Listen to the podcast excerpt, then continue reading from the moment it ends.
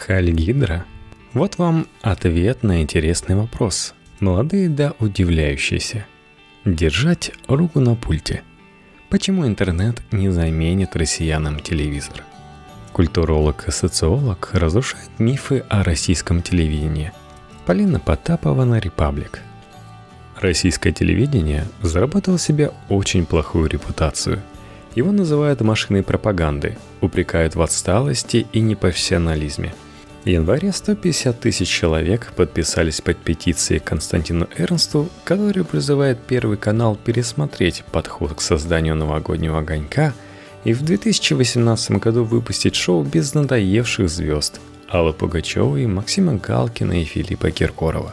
Но рост проникновения интернета не меняет количество телезрителей в стране.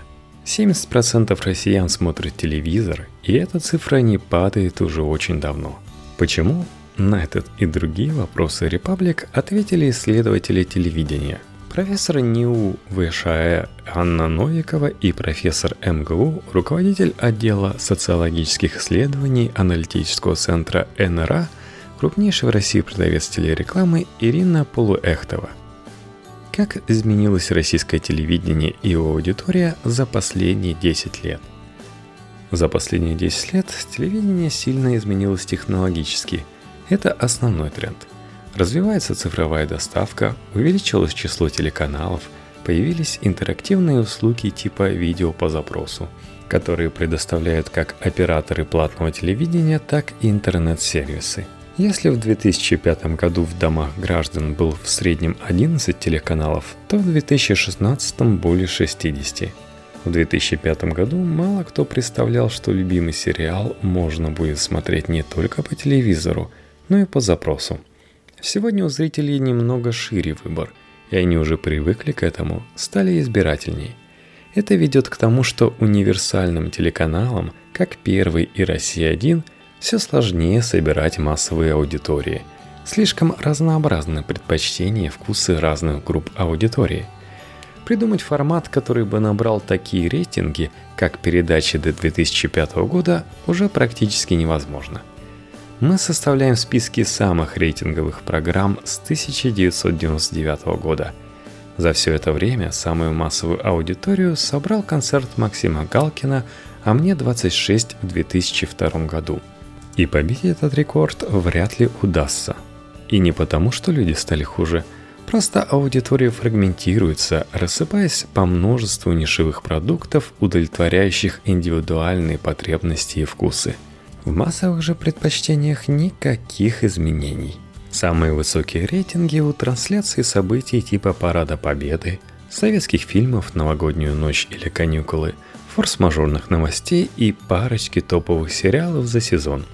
Правда, как я уже сказала, с каждым годом рейтинги топовых программ становятся ниже. Изменился и состав телеаудитории.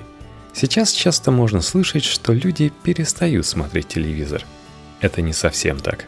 Число тех, кто включает телевизор каждый день, довольно стабильно.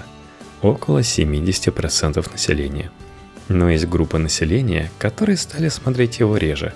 3-4 раза в неделю, а не 5-7. Это прежде всего молодые люди, в первую очередь мужчины. Те категории населения, которые в силу разных причин много времени проводят дома – становятся тяжелыми телезрителями, то есть проводят перед телеэкраном больше 6 часов в день. Среди тяжелых телезрителей больше женщин и зрителей старших возрастных групп. В целом, за 10 лет молодежь до 30 лет стала смотреть телевизор меньше, чем раньше. Старшее поколение, наоборот, намного больше. А телесмотрение зрителей среднего возраста 30-55 лет почти не изменилось. По-разному повели себя также мужчины и женщины – женское телесмотрение выросло значительно больше, чем мужское. Это привело к еще большему перевесу женщин в структуре телеаудитории. Их доля выросла до 60%, с прежних 54%. Это связано с тем, что на телевидении больше приложений для женщин. Рекламодатели рассматривают женскую аудиторию как основную для товаров FMCG. Кроме того, женщины зачастую просто больше времени проводят дома. Зачем россияне смотрят телевизор? Причин можно назвать очень много. Одни из самых явных – потребность в единой повестке дня и ощущение общности. Особенно это актуально в нашей стране в силу ее размеров. Основная масса населения никогда не была в большинстве городов. В ходе нашего исследования телесмотрения в регионах было очевидно, что федеральные каналы помогают людям ощущать себя частью России. Помимо этого, бывают разные личные мотивы. Кто-то смотрит новости в силу привычки – кто-то следит за официальной позицией, кто-то просто так развлекается. Не забывайте, что в большом количестве сел и деревень просто нет достойной развлекательной инфраструктуры, некуда пойти. Отказывается от телевизора совсем маленькая прослойка населения. Я наблюдаю за студентами, которые говорят, что не смотрят телевизор. Выясняется, что они все равно цепляют некий контент. Мама смотрит, поэтому я знаю. Телевизор фон, который до сих пор способен формировать культурные коды. У 70% горожан есть возможность смотреть телеконтент по запросу, то есть нелинейно. Для каждого второго горожанина это уже регулярная практика. И все равно на обычный просмотр телевизора приходится 90% всего видеопотребления. Одна из основных причин – потребность быть включенным в общественный контекст, ощущать принадлежность к большой группе, стране – эта мотивация очень сильна и позволяет телевидению выживать в условиях конкурентной борьбы с другими медиа. Еще одно важное преимущество линейного телевидения – тебе прилагают, что смотреть. Ведь изобилие приложения часто ставит в тупик. Человек хочет иметь выбор, а не любит выбирать. Пару лет назад британские исследователи ThinkBox выяснили, что линейное телевидение и видео по запросу удовлетворяют разные потребности – Основные различия связаны с мотивацией, контентом и контекстом просмотра. Линейное телевидение – это в первую очередь пассивное развлечение, которое к тому же легко совмещается с другими повседневными делами. Просмотр видео по запросу предполагает другую мотивацию и другой контекст. Активное осознание потребности в определенном контенте, поиск этого контента, выделение особого времени для его просмотра – если ТВ – это привычная повседневная пища, то видео по запросу – это праздник, событие, коробка шоколадных конфет. Поэтому они отлично дополняют друг друга. Но вряд ли видео по запросу вытеснит линейное телевидение. Доверяют ли россияне телевидению? Большая часть населения смотрит новости, сериалы и некоторые разговорные передачи. Например, «Пусть говорят» воспринимается как публицистика – то есть телезрители не ощущают игровую природу ток-шоу, не понимают, что у них есть сценарий, созданный для того, чтобы удерживать внимание. Во время исследования я встретила бабушку из деревни в Татарстане. Она очень четко охарактеризовала настроение телепросмотра. Мы за всего переживаем, но ни во что не вникаем. Основное ощущение телезрителя – сопереживание. Почти весь контент вызывает эмоции, но не вызывает рефлексии – Люди не умеют и не хотят осмыслять увиденное. Все сериалы и новости тут же забываются. При этом не нужно думать, что манипулятивную природу телевизионных зрелищ не понимают только бабушки в деревнях. Мы с коллегами провели несколько школ по медиаграмотности и выяснили, что критичность отключается и у людей с высшим образованием, и у студентов-журфаков – Теоретически они понимают механизмы, которые используются, но во время просмотра слишком сильные эмоции. Технологически телевидение может фиксировать реальность, адаптировать ее под соответствующий формат, поменять акценты, сохраняя иллюзию достоверности. Кроме того, телевидение спокойно соединяет в программе передач документальный контент и постановочный, а иногда и монтирует его в рамках одной передачи, Опасность в том, что в сознании зрителя при этом факты и вымысел перемешиваются, создается новая реальность, часто с очень примитивными идеологическими посылами. В российском общественном мнении сформировалось пренебрежительное отношение к телевидению как к зомби-ящику, а к телепросмотру как к пустому времяпрепровождению, недостойному занятию. Такого нет в западных странах. Во Франции, Великобритании, США телевидение считается очень интересным медиа. К нему относятся уважительно. При этом наши исследования показывают, что тотального недоверия у россиян к телевидению нет. Зрители привязаны к ТВ, в том числе к федеральным каналам, как к способу формирования картины мира. Личностные отношения и общественная оценка не очень распространены и характерны только для демократически настроенной московской интеллигенции. Почему на телевидении такое низкое качество контента? Смотря с каких позиций его оценивать. Если мы возьмем эталоны журналистики конца 20 века, то по отношению к ним качество действительно будет низким. Сейчас происходят сложные процессы соединения того, что принято считать журналистикой, рекламой и пиаром – в этой гибридизации жанров и профессиональных задач журналистика страдает. Телевидение перестало быть площадкой для обсуждения важных общественных проблем. Аудитория, которой они нужны, ушла в другие медиа. Но нельзя говорить, что качество всего телевизионного контента низкое. С точки зрения зрелищности качество телевизионных программ растет. Шоу с большими бюджетами сделаны на высоком профессиональном уровне – Используется хорошая современная техника, видна отличная работа дизайнеров и сценаристов. Вспомните церемонии открытия и закрытия Олимпиады в Сочи. Это были очень качественные шоу мирового уровня. Конечно, есть и контент, который делается с минимальным бюджетом, ведь надо чем-то заполнять эфир. Но и он чаще всего соответствует среднему уровню качества. Так что в целом можно говорить, что современное российское телевидение, хотя содержательное и очень идеологизированное, но с точки зрения технологии и эстетики вполне качественное.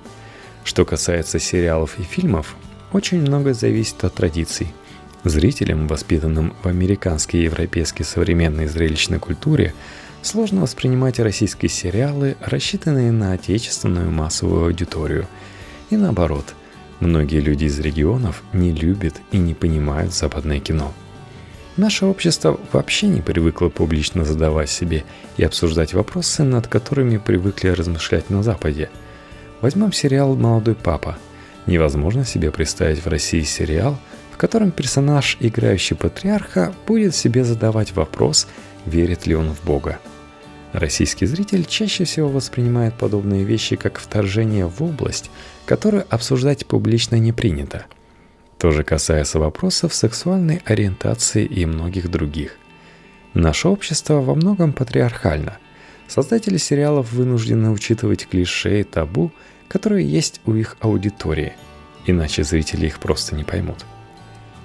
Я считаю российское телевидение одним из лучших в мире – у нас много каналов в свободном доступе, причем среди них есть тематические, спортивные, детские и другие, которые на Западе, как правило, доступны только по подписке.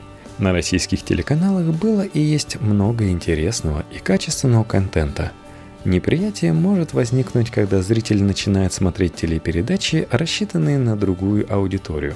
Людей, которые смотрят зарубежный телевизионный контент, у нас немного – Доля тех, кто регулярно смотрит в интернете иностранные сериалы в городском населении составляет около 10%. Американские сериалы пользуются популярностью в основном среди молодежи. Россиянам старшего возраста они не так нравятся, так как гораздо в меньшей степени отвечают их жизненным установкам и эстетическим привычкам. До моей прекрасной няни российские зрители совсем не принимали ситкомы – все попытки канала РТР в начале 2000-х показывать друзей в прайм-тайм не имели успеха. Но с юмором вообще сложно. Это специфическая национальная вещь. Он укоренен в культуре, связан с менталитетом. Здесь также сильны поколенческие различия. Кому-то нравится Петросян, а кому-то Comedy Club. Наверное, где-то посередине уральские пельмени и КВН. Это компромиссный вариант для среднего возраста – кстати, что удивительно, долю аудитории пятого канала превосходит долю аудитории РЕН-ТВ, а доля аудитории РЕН-ТВ, в свою очередь, превосходит долю аудитории СТС. Дальше идет ТВ-центр, Домашний, ТВ-3, Звезда, Карусель и Россия-24.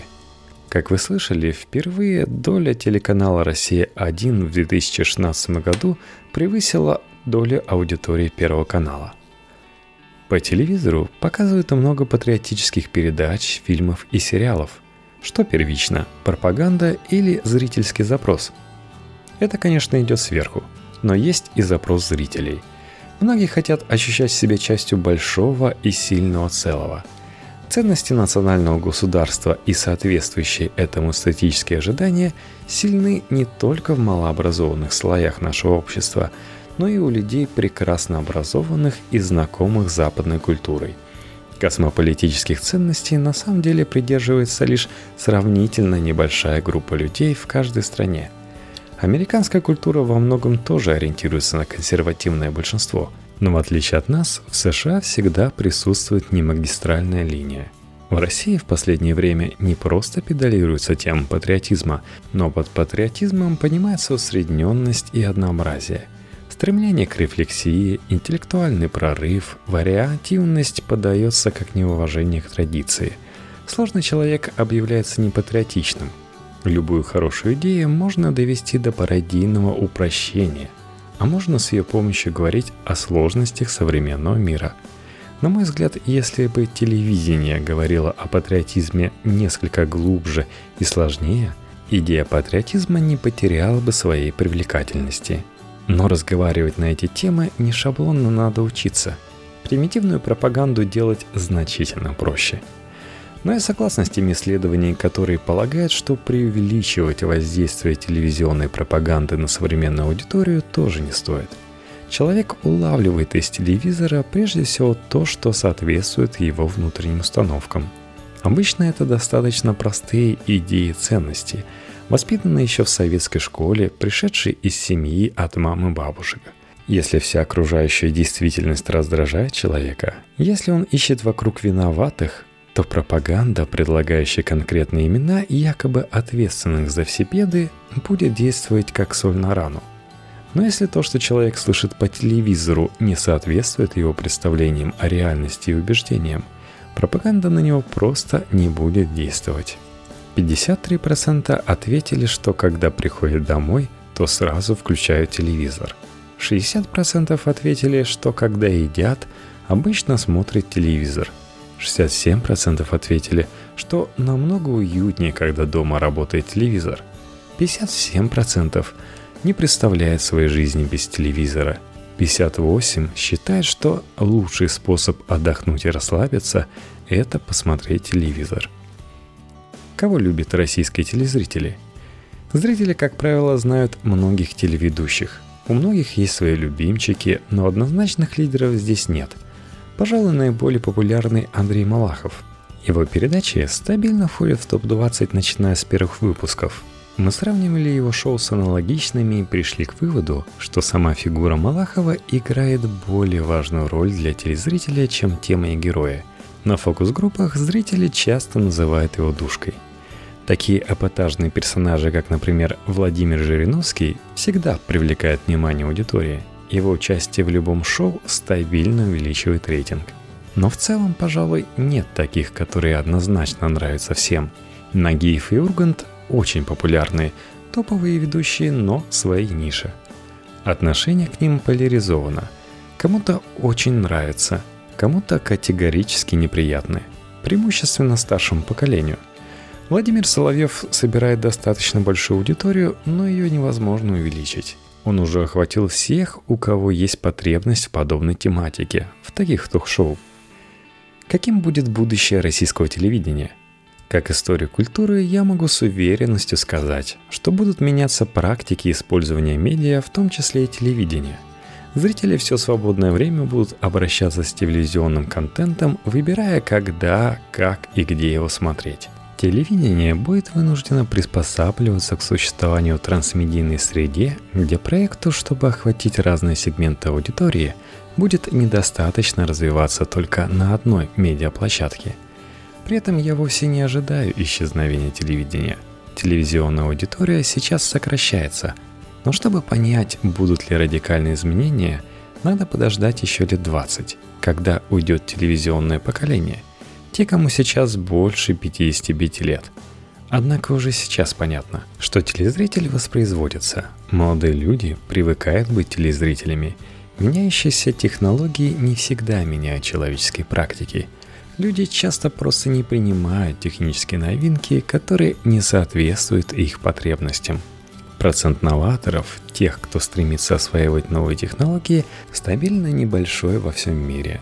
Традиционалисты же реагируют на прогресс медленнее не потому, что они глупые или бедны, а просто потому, что им это не нужно.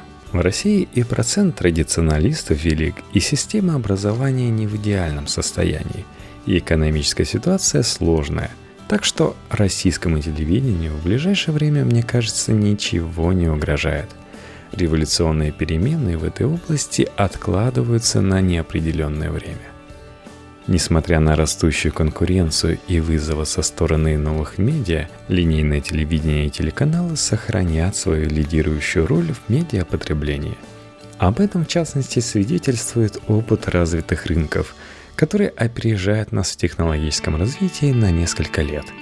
В США на нелинейное смотрение приходится 30%, в Великобритании 20-25%, Германии 5-7%.